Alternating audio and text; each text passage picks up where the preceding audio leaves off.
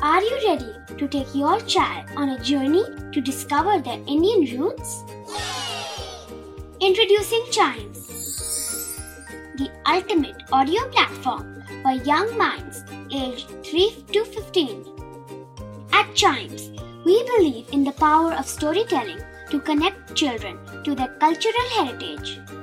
From captivating folk tales to colorful festivals to mesmerizing history, Chimes brings the rich stories of Indian traditions to life. So connect your child to their Indian roots with us. Download the app today and start the journey.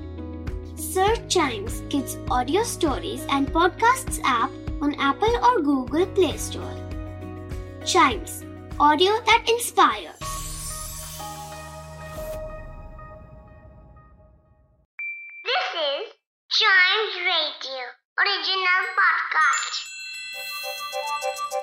हर दिन की एक कहानी होती है। कुछ ऐसी बातें जो उस दिन को बना देती हैं हिस्ट्री का हिस्सा। तो आइए। सुनते हैं कुछ बातें जो हुई थी इन दिस डेज़ हिस्ट्री इतिहास की शुरुआत करते हैं एल्बामा की एक यूनिवर्सिटी से। University of Alabama is founded in Tuscaloosa Alabama आज ही के दिन। वेल well, स्टेब्लिशमेंट और फाउंडेशन में एक चीज़ हम क्लियर कर लेते हैं। स्टेब्लिश तब होती है जब वो चीज़ बननी स्टार्ट होती है या फिर उसकी नींव गाड़ दी जाती है कि अब ये बनेगी और फाउंड तब कहते हैं जब उसके अंदर काम स्टार्ट हो जाता है। तो फाउंडेड इसलिए कहा जा रहा है क्योंकि 1831 में स्टूडेंट्स के लिए यूनिवर्सिटी खुल चुकी थी। It is the largest of the public universities of Alabama in Alabama भी कह सकते हैं। बढ़ते हैं आगे, 1930 की तरफ़।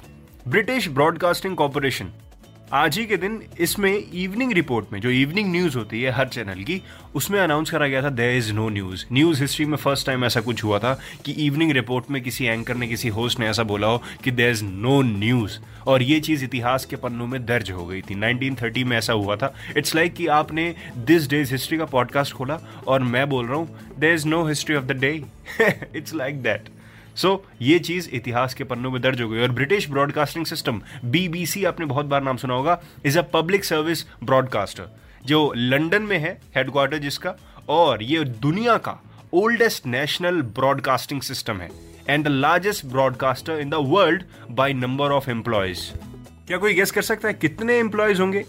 Over twenty two thousand staff in total of whom more than nineteen thousand are in public sector broadcasting Isn't that amazing? Yes, it is. बढ़ते हैं आगे 1999 में। वेन ग्रेट्सकी आपने इनका नाम बहुत बार सुना होगा लेकिन क्या आप इनके बारे में पूरी तरीके से जानते हैं? कोई बात नहीं मैं बता देता हूँ। पहली बात इतिहास के पन्नों में आज इनका नाम क्यों दर्ज है पहले उसका रीजन जान लेते हैं। Wayne Gretzky National Hockey Leagues के सबसे ज़्यादा पॉइंट स्कोर करने वाले प्लेयर आज ही के दिन उन्होंने अपना फाइनल गेम खेला था मेडिसन स्क्वायर गार्डन में as a teammate of New York Rangers जिसमें ये दो एक से हारे थे पिट्सबर्ग पेंगुइन से। और ग्रेट्सकी ने आज ही के दिन अपना फाइनल करियर पॉइंट भी स्कोर किया था, रिकॉर्ड किया था। Bringing his career point total to 2857 points इनके करियर के। अमेजिंग अब हम इनके बारे में जानते हैं। वेन डगलस ग्रेट्सकी ये एक professional Canadian ice hockey player थे। He played at least 20 seasons in National Hockey League for four teams from 1979 to 1999 इसको कहते हैं स्पोर्ट्समैनशिप इसको कहते हैं एक महान खिलाड़ी का व्यक्तित्व। हम सब जो भी हम चाहते हैं उस चीज़ में परफेक्ट हो सकते हैं। सिर्फ़ हमको हार्डवर्क करने की ज़रूरत होती है डेडिकेशन के साथ और पैशन के साथ। इसी के साथ खत्म होता है दिस डेज़ हिस्ट्री का ये वाला एपिसोड मिलते हैं इसके अगले एपिसोड में। तब तक चाइम्स रेडियो के दूसरे पॉडकास्ट आप ऐसे ही एंजॉय करते रहिए गाइस